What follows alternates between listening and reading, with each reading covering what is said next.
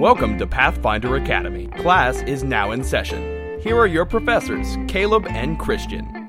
Welcome, class. You may be seated. Today's class Pathfinder 206 How to Reward Your Players. I like loot. Do you like loot, Christian? I love loot. Loot is like the best thing ever. I mean, it's the only reason I play. Well, you know, that story and character development and leveling up. Oh, right, those other things Those that, other aren't, things. that aren't loot.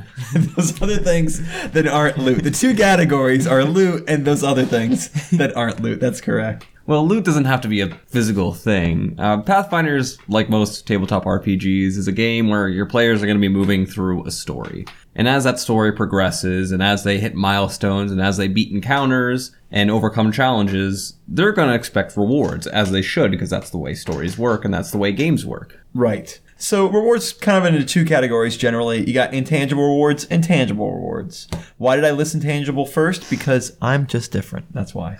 I feel like you're judging me right now. We're going to be going through the intangible ones first because they're we can't really get into specifics with them because it's always based on the type of campaign you're running when it comes to these kinds of rewards. With magical items and equipment, it's a bit easier to generalize and talk about that. That's right. So there are story-based rewards, which is things that will help you progress with the plot. A lot of the story-based rewards, your players hit a milestone in the story. Instead of giving them loot, or in addition to giving them loot, you give them some sort of story-based rewards. What falls under this? Well, one can be a reward can be simply progressing the plot. They beat one branch of your story and then they get a hook to a new branch of the story. They have some way of resolving past problems or finding a way to resolve the problems they're having now.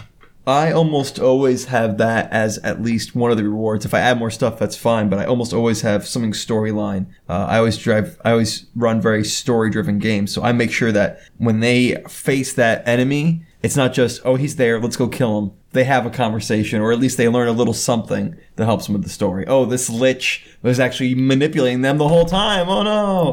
Whatever the, the reason is, I always have something about the plot in there. there's a lot of ways to progress the plot, and there's some really commonly used ways that are a bit overdone, but the most common way I see is someone just happened to leave a note, a really, really detailed note, or a journal behind, because everyone writes in journals and diaries in Pathfinder type worlds. Another way is, like Caleb said, dialogue with the either the enemy they fight or even just an NPC that they find Right, after right. the challenge. Now, sometimes it doesn't have to pertain to the overarching plot that the players are going through. Instead, it could be something about one of the PC's backstories. Either give them a way of finding out a mystery, solving a mystery from their backstory, or resolve something from their backstory that was not initially resolved. Um, one of the campaigns I was in as a player, that was like the whole hook was we're trying to figure out. You know, this guy, of course, he lost his memory. He's trying to figure out what is his origins, and that was like the whole hook of the whole thing. Right now, I'm running a campaign where we just had a new player join us. We just did a bunch of sessions with just these three. We had a fourth player join. So it so happens to be that the very next they're going after is going to kind of tie a little bit into the new character storyline to kind of give him a reason for joining the group. Like he kind of joined the group, and here is gonna be the reason why he's gonna continue to be with the group. So what happened was he was his town was ransacked years ago, and he's been in there for for generations, uh, just protecting the, the his fallen uh, family and their graves. And so the, the PCs had to go through his land, and so he joined them for you know yada yada reasons, and they're going off to kill some lich. Well, it ended up it was the Lich's armies that killed his town. He doesn't know that, but he's about to discover it, and then he's just gonna it's gonna be a whole a whole thing, kind of filling into his backstory, uh, kind of tying into the not over not only his backstory but the overall plot.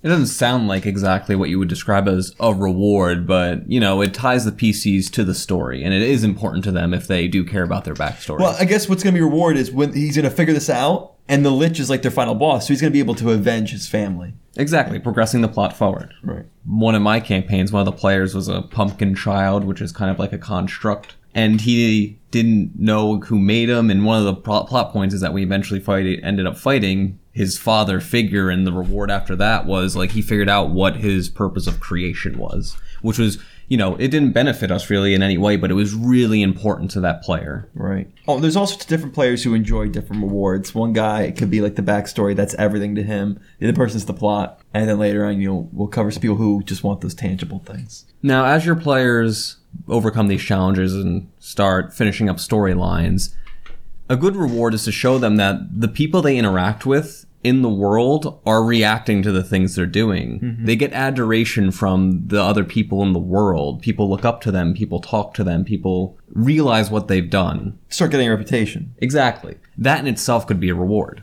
Yeah, I have one of one of my players. Uh, they slew a god, so everyone began to referring to them as the Untouchables. And so they were like, they got, they would laugh and they go like, "We we lost a guy doing it. I don't know if we're untouchable, but that was kind of a thing. Well, that- at least he wasn't. That's right. But the, the, it's solid. Those other ones are untouchable. They're still alive.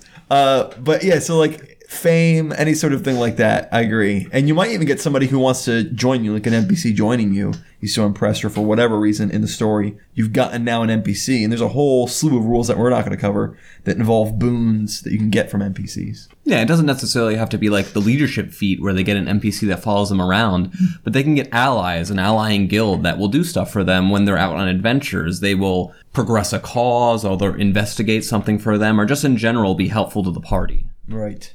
I had uh, I don't know if I call this a reward because they spent their reward money on it. Like they got gold for something. They hired some people to take care of their blacksmith shop, and they didn't have to deal with all that mundane stuff anymore. And they had the income, and they and it was just kind of a thing they want to be blacksmiths. So they got an NPC's reward by spending their money on it, and he took care of the shop for them. Yeah, another example of that could be like whatever story they finished up, perhaps an old guild master was killed by some guy and they ended up taking out that guy that took out the old guild master. The new guild is now they really like the party because they did that and they're willing to do stuff for them, offer services and things like that. Mm-hmm.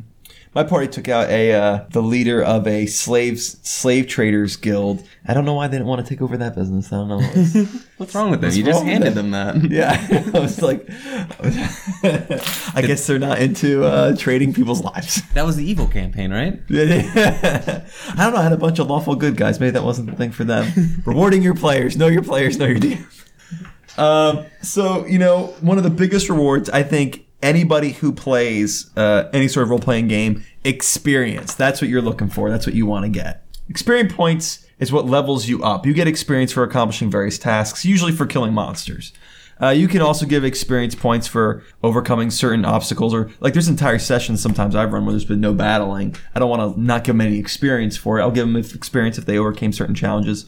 You know, as long as there was like a state of failure, if they didn't do something right, uh, they did. They should get experience. Right, and certain like diplomatic processes can reward experience. If they talk to someone and end up not fighting them because they talk to them, then you can reward them experience. Especially if it was a monster that had an experience block, you can reward them experience as if they had defeated the monster. Absolutely. That's something I kind of stole from uh, fourth edition. When I very first started playing uh, role playing games, I played fourth edition starter kit, and they had I think a skill. What do they call these things? Some sort of like skill check, a series of skill checks. I don't know what they're called, but anyway, uh, I kind of stole it. and I kind of do that sometimes. I give them if they can if they can get three uh, successful diplomacy checks before they accrue two failures, it's a pass. And they did that with the dragon, like you said. They, if they lost, they would have fought him.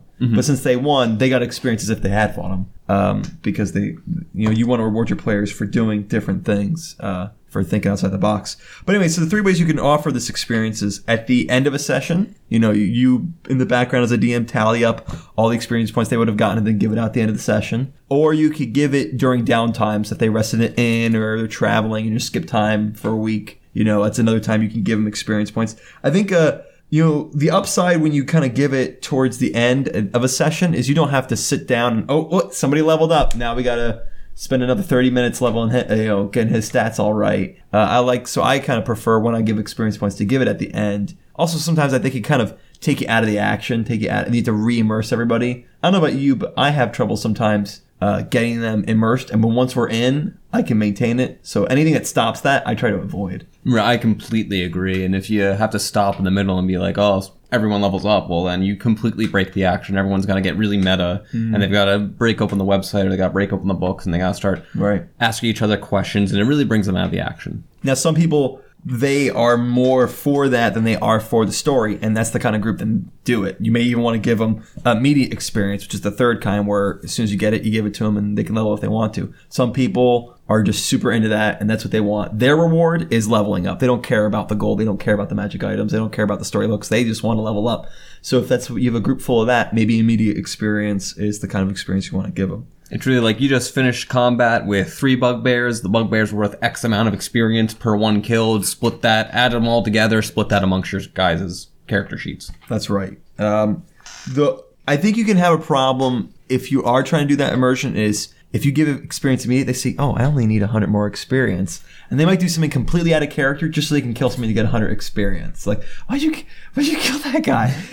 why'd you do that for? Well, I only needed 100 experience, and I could have leveled up. Son of a gun.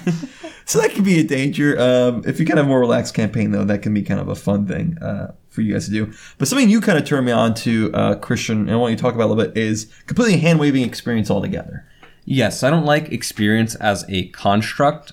I prefer to level up players when I feel like they're prepared, when they've gone through enough of the story, when they are used enough to their class abilities that they got this level, that they are ready for the next one. And you know, sometimes I want to stay at a certain power level for a while. That's what that part of the story requires. Then maybe I think level six is like the perfect level for them to be for the type of atmosphere that I'm making for the game. Then I'm going to keep them at level six longer. Right. Uh, I I've adopted this myself now, and uh, I same thing. It's either they've they're completely understand their character now, and they've used their abilities over and over again. They got it. They got a handle on it. Let's give them something new. Or storyline. They just killed a lich. You know what? I think they deserve to level up. Exactly, and that's actually a big thing that I my players like when I do this. Like they don't expect me to say level up because they're not counting experience, but after they do something, they're like, "Oh, you leveled up." They're like, "Oh, that was something really big. That was something really important. We really hit a milestone now." Right. Instead of it being a continuous thing. Even if they completely avoid all the danger, like my, I gave my characters Bane arrows, and you could pick what they Bane. It was Bane dragons. Mm-hmm. They faced their first dragon, they one shot at him because it does like hundred extra damage if it fails its fortitude save. And I'm like, Oh. well, I was gonna level you up after you kill these dragons, but not anymore because this was not a challenge. it's called Dungeons and Dragons. Apparently, it should have been called Dun- Dungeons and Gerbils because they would have put up more of a fight.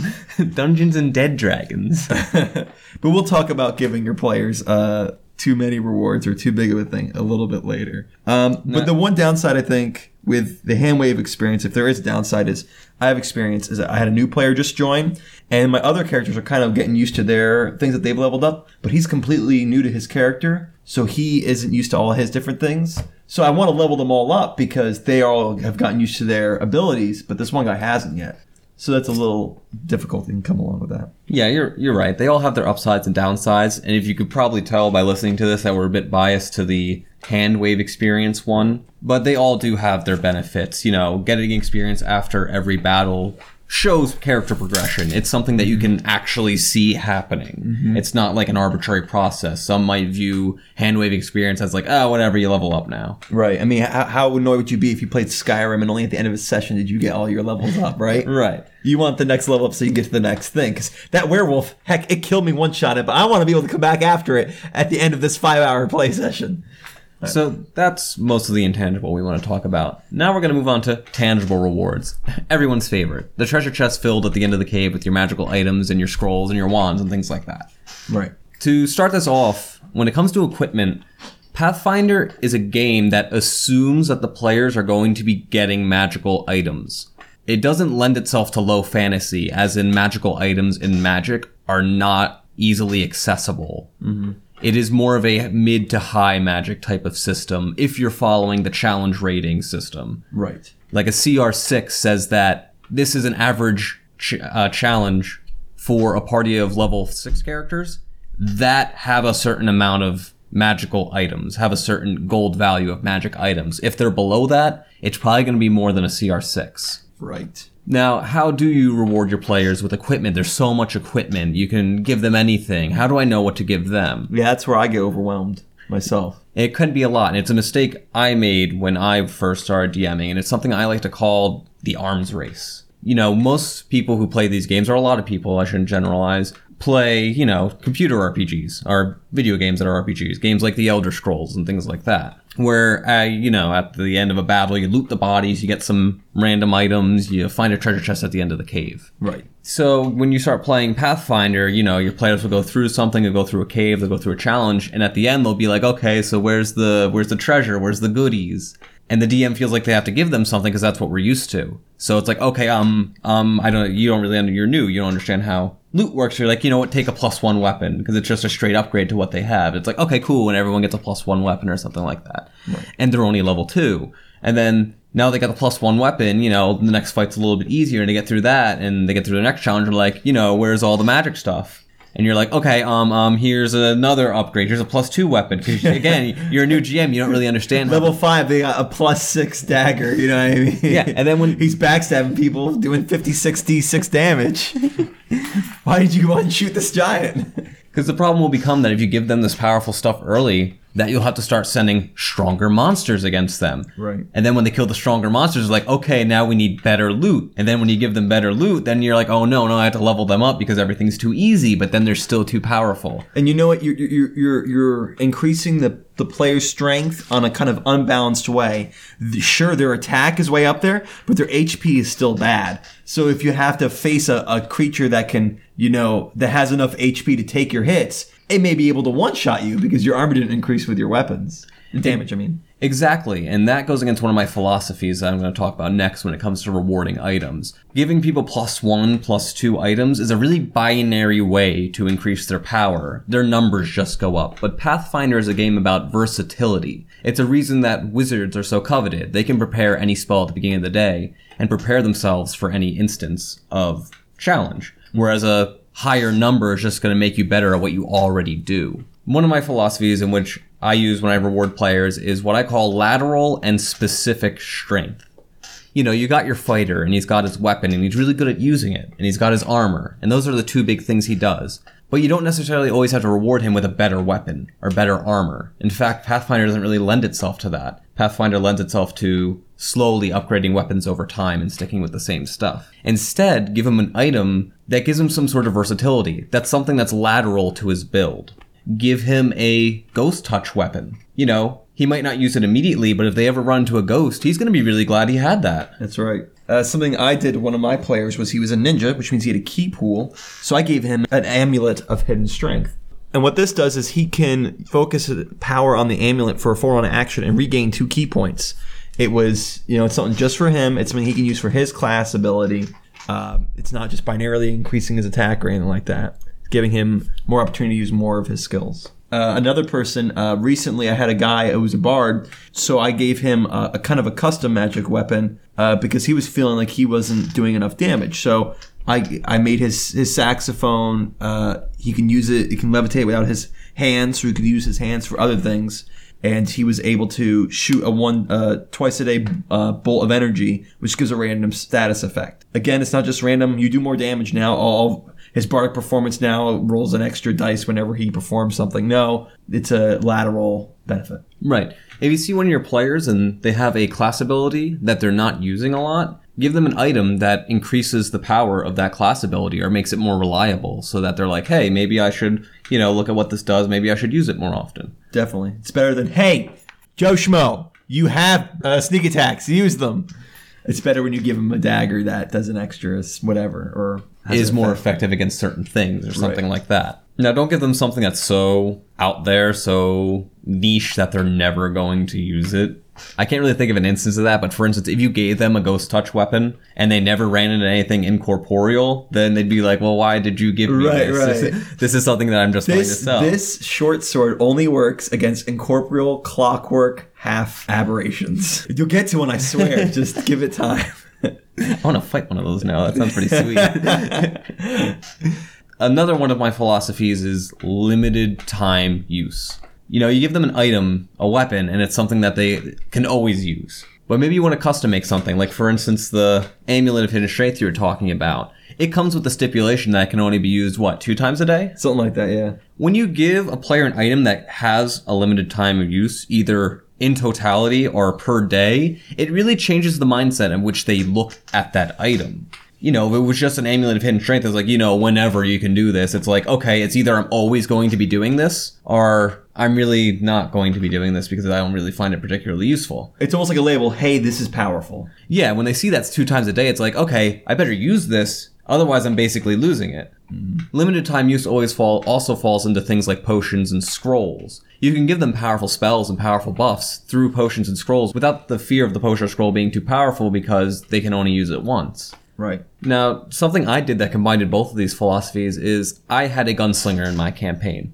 The gunslinger did not use their deed called Deadeye, I believe it was, where they can hit touch AC from farther away. Right. They had a blunderbuss, which is a very short range weapon, and they often found themselves in the fray of the fight. Now, I could have just, you know, given them a distance blunderbuss and called it a day, but I didn't want to do that. I wanted to take the chance to make an item that taught them how to use Deadeye and help them with their situation, but I also didn't want to be too powerful because, you know, if they're always shooting from farther away, then it's just kind of a binary increase. So I gave them a little charm on their gun, and what it allowed them to do is use the Deadeye deed against a specific type of enemy twice a day at a cheaper cost. Nice. That way they can attack from far away without going into the fray. It only worked against a certain type of enemy that they're really only fighting within this branch of the campaign, so I didn't have to worry about it being too powerful. That's good. And I take it after that he didn't even need anymore because he started using Deadeye. Yeah, he, he's they've been using it ever since then. Right. It's always good when you can, uh, in the game, help change behavior or make things better, instead of having a discussion with the player outside the game. Right, you can use rewards as a teaching tool. That's right. Because we're so smart. That's why we're your professors.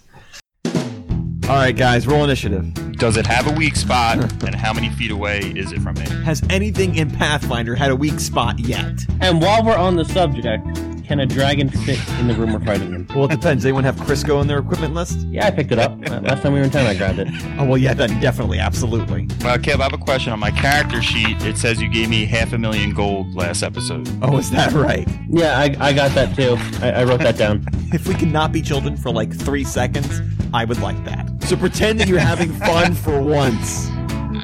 Look, they entertain themselves pretty darn I well. shoot it in the face. Of course you do. Without any diplomacy, it's right in the face. You shoot it. It's a Medusa, you said? Yeah. Yet another copyright infringing, non-original character. I, I'd like to roll a sense motive on the DM, please. The GM, I'm sorry, I don't want to Not copy say. DM, man. We just got Do not. Wow. Oh, you want to get us copyright strike? You guys have iTunes here? Obviously, you have Tolkien here, so. Tolkien came across and his elves and his dwarves. Did you like what you just heard? A couple of guys hanging out, role playing? That was Trailblazers, our actual play podcast. You can find it every Tuesday right here on the Trailblazer Network. Hope to see you there. That's it. Rocks fall. Everyone dies. Everyone roll your character. I have a feeling this is going to take a lot longer than 10 minutes. Now, I'm gonna give you a, a problem I've had here with my players.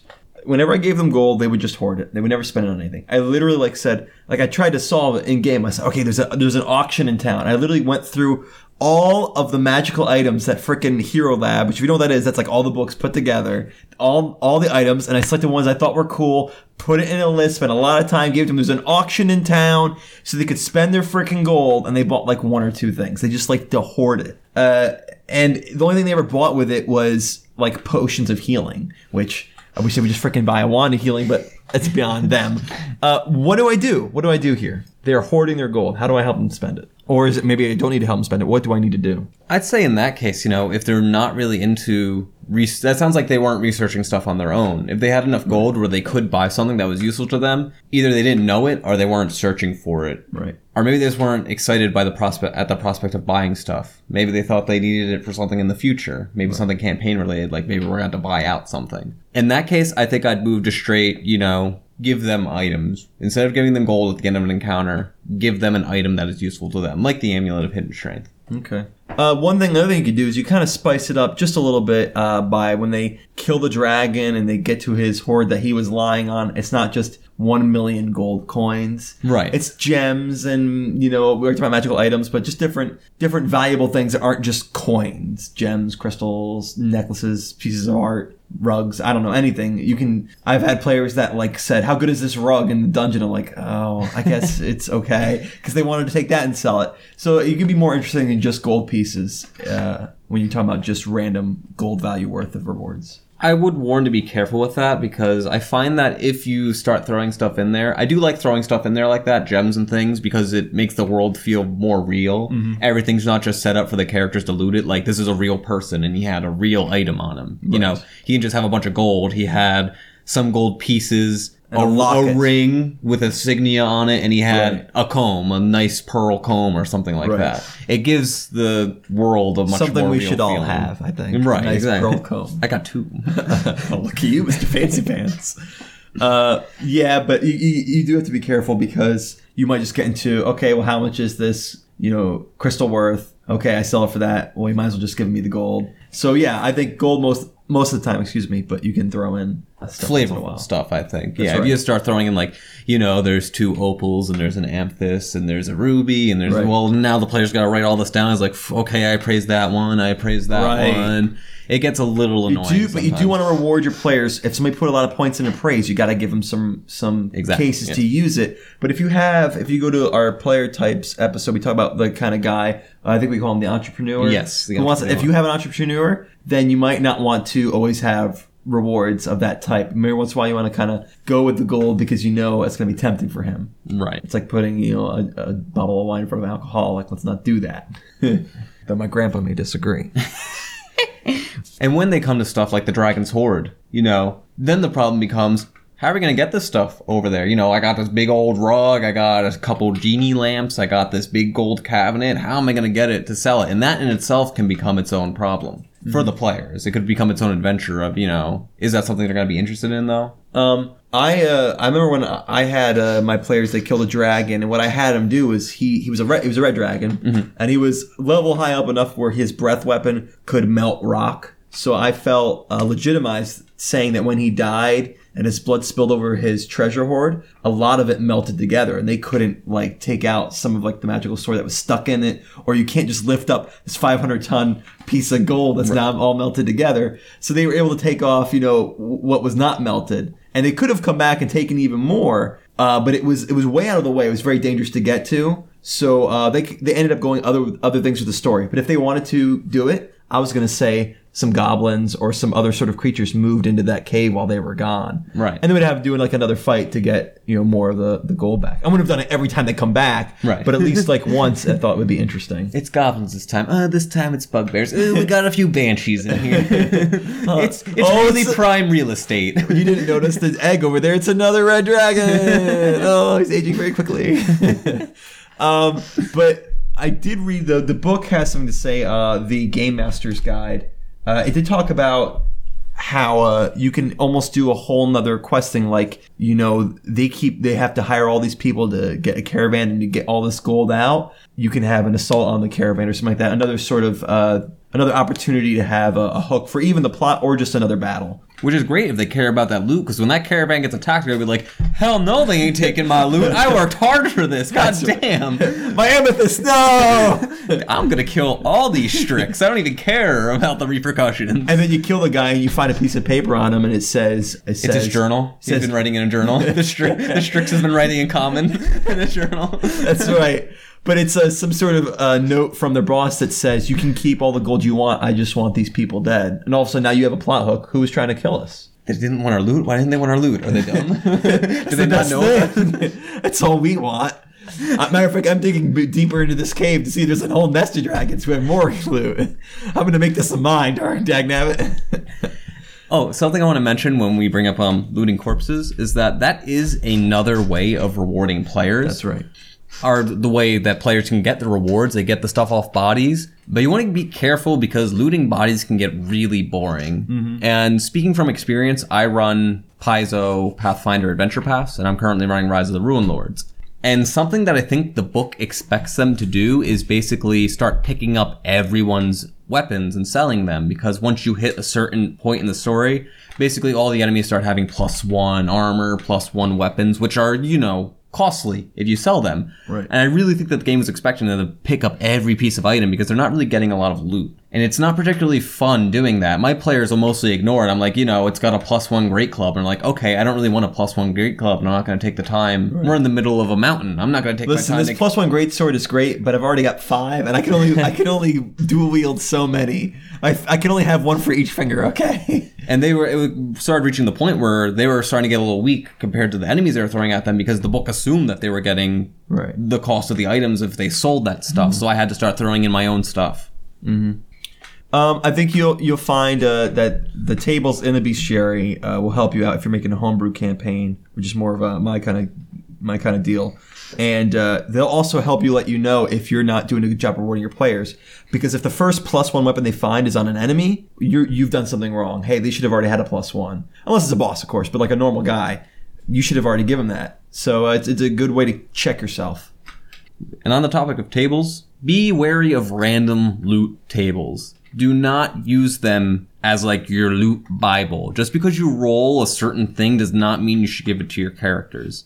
Uh, making up loot on your own can be time consuming, and using a random loot table is okay. But be like I said, be wary. Like Proofread it. yeah, if if they get an item that's like really powerful, you, you don't have to give it to them. That's right. and you should definitely reconsider if it's like it just happens to roll like a potion of something that completely invalidates some situation you put them up against. Like they had to swim, they're low level, and they had to swim somewhere, and they just happened to find like a potion of touch of the sea. Right. Well, don't invalidate that challenge you made. Just re-roll. Right. Uh, that's a philosophy, at least I have. Uh, it probably comes up a lot for me. Is uh, we are not bound by the dice rolls. The dice rolls are here to help the help the game. If it ruins the game, ignore it. Exactly. You're constructing a story for the players, and you want them to enjoy it. Right. One of the best times my players have ever had was uh, I, I- give them rewards if they hand me a backstory uh, that's you know more than a sentence. And what I did uh, one time, each I kind of experimented with different things, and one time I just rolled on uh, the wondrous items table, and uh, like I think there's different levels for like lesser and greater ones. I picked some of the lesser, and I rolled on it, and they loved it. It made one of the characters who who players who really was never going to write a backstory. He wrote one the next session because he wanted to roll on the table. It was just we had a lot of fun rolling. It's like, what am I going to get? Oh, this is interesting. One of the guys, he felt like, and I'm like, oh, it's kind of useless. Like it's a sand that if you throw it in water, absorbs a ton of water, turns into a little bead. You can throw it again and it turns water. Well, they found a guy who was like setting up all these bombs, and uh, they had to like make a choice to either let the bombs go off or try to disable them somehow. And like we disable, how are we going to do it? And the person just walked forward and threw a little bead, and water flooded the room. Something you didn't even think of, but they had this reward they just used randomly. You never know what's going to come up. But uh, that was one of the most fun things they did. So you can consider doing that. The loot tables, if you let your players roll, sometimes can be fun for them. Right. Did, but did everyone get like relatively equal equipment? Yes. Yeah. Okay. Yeah. The, the tables, I, I, it's not completely fresh in my mind, but there is sections like based on power. So like they're all generally the same power. You weren't going to get a knuckle bone of fickle fortune next to you know the amulet of hidden strength. Which by the way, that knuckle bone is super cool. Now, suppose that if you rolled on that table for one of your players and they got an item that was really good, and the other players were kind of jealous of it, and they're like, "Well, mine's not not a, mine's not as good." How would you handle that? Mm, that's a good question. Thanks for uh, being a jerk and giving me a hard question. Um, what a great question. How would I handle that? I, you always want to kind of avoid saying no. You know what I mean? Right, yeah. You always want to say yes. It's kind of a, a good philosophy. Huh? What would I do? Well, you know, I think a lot of the really good items often are one-time uses, uh, so that it might actually kind of help itself out. But huh, that's a good question. Like, what? Is, suppose you know you have a paladin on your team, and his whole thing is smite evil, and one of the other players rolled up a weapon that was like, you know. Once a day, you completely f over this evil thing, and the Right. paladins were like, "Hey, that's my thing. Right. I'm supposed, but he's got the item that's, and it does it better than me." Um, I think there's a two. Well, uh, let me address that first scenario because I just had a thought of just just one's more powerful than the other. I might just say, well, you know, that's the roll of the die. When you level up, it's the same reason why I let you keep the eight you rolled and the other guy rolled the three. It's just the way it goes. It's chance. I might I might refer to that sometimes. But what you just said there of trying to steal the other player's thunder, that I might actually step in and say, what would you, would you mind rolling again? I think often you find the players will say, okay, if you explain it to him, like, listen, that's really his kind of deal. You know, that's something he kind of excels at. Would you mind rolling again? But it was, what was just the item. It wasn't his character specifically. It was the item he got, and the item was like, you know, f over this evil thing. And he's like, I'm just using the item you gave me. Well, that's what I would say. Re-roll. Would you mind re-rolling for that that wondrous item? To get something ah, different. right, yeah. Right when he gets it. If I didn't catch it when he gets it, well, then yeah, we're talking about how to get rid of somebody who has uh, you've given over rewarded, which is what a great segue. Um, and you know the best way to ruin a segue is to call it out. Um, Vroom vroom. I'm on my segue. please.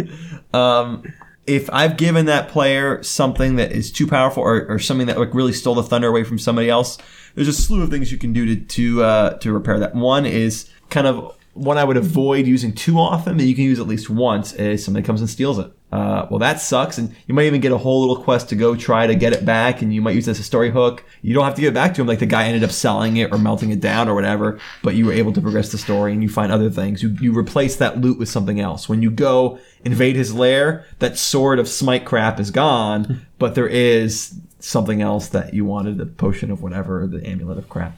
Or maybe by the time they do get it, the other players have since scaled up and now Right. can match that power. Another thing you can do is uh, what's this? A sunder attempt? Well, guess what happens to sunder magic weapons?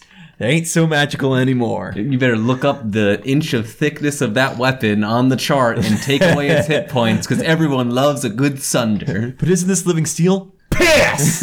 uh, another thing you can do, and I think this is one that I think I would employ next time if I ever accidentally give somebody uh, too good of loot, um, is I would have them have to like to progress. They need to sacrifice something powerful, so they sacrifice their weapon, and it gets them into the dungeon or whatever. That's, I like that. That is a great way to throw a story hook into it.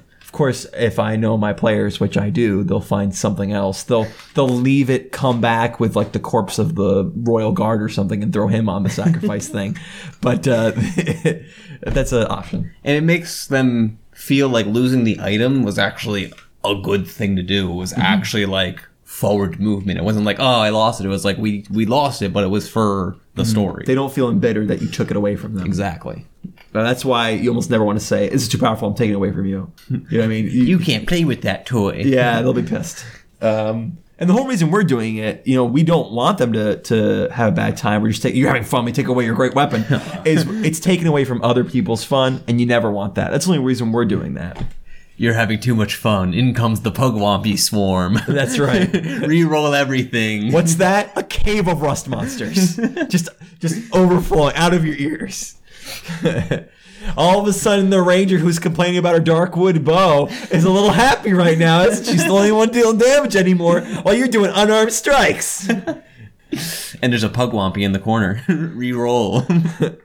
Okay, so one example of uh, when I gave a character, and this is something I think uh, you helped me out along some other friends of ours, uh, is, is I accidentally had a gave a player armor off of a very high CR Angel. So he had this fantastic armor, and it was like he was like the tank of tanks. I had to throw like a CR 18 guy just to get past his freaking AC. How did he come to get the armor? I'm just curious. Angel armor. They were in the middle of a big battle between angels and demons, and afterwards he just desecrated some corpses and took the loot off of them. Okay. Uh, what I should have done was the angels that were around should have been pissed and stopped him, but I didn't think of that because I'm silly.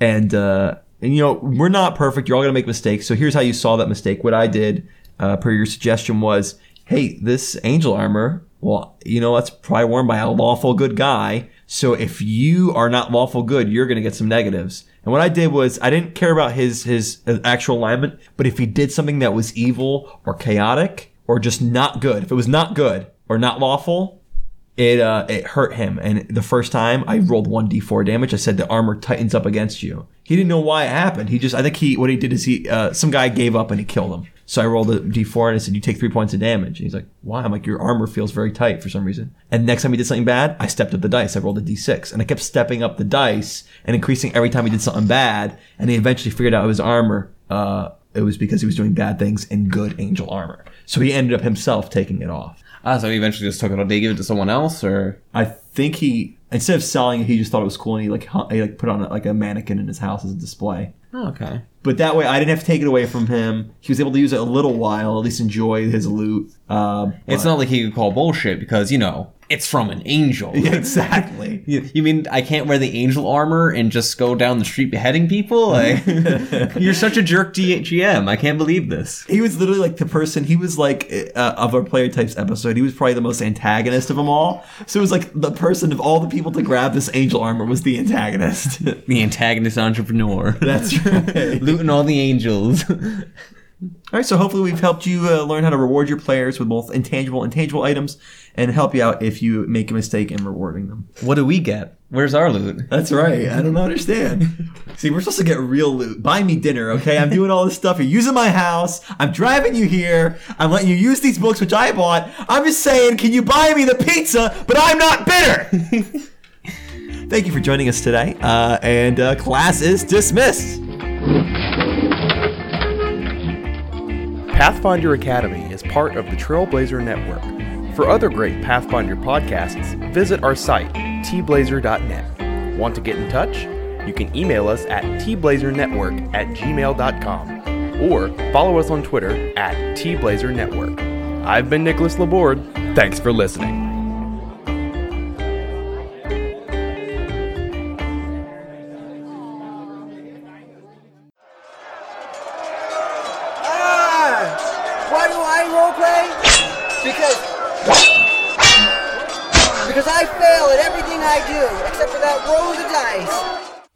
Percival, the um spittoon uh, attendant. Excuse me, coming through, full spittoon. I don't want to spill it on you. Oh, you got a full spittoon? Here at Softly Speaking Sanskrit, we know why we roleplay. Why do you roleplay? SoftlySpeakingSanskrit.com.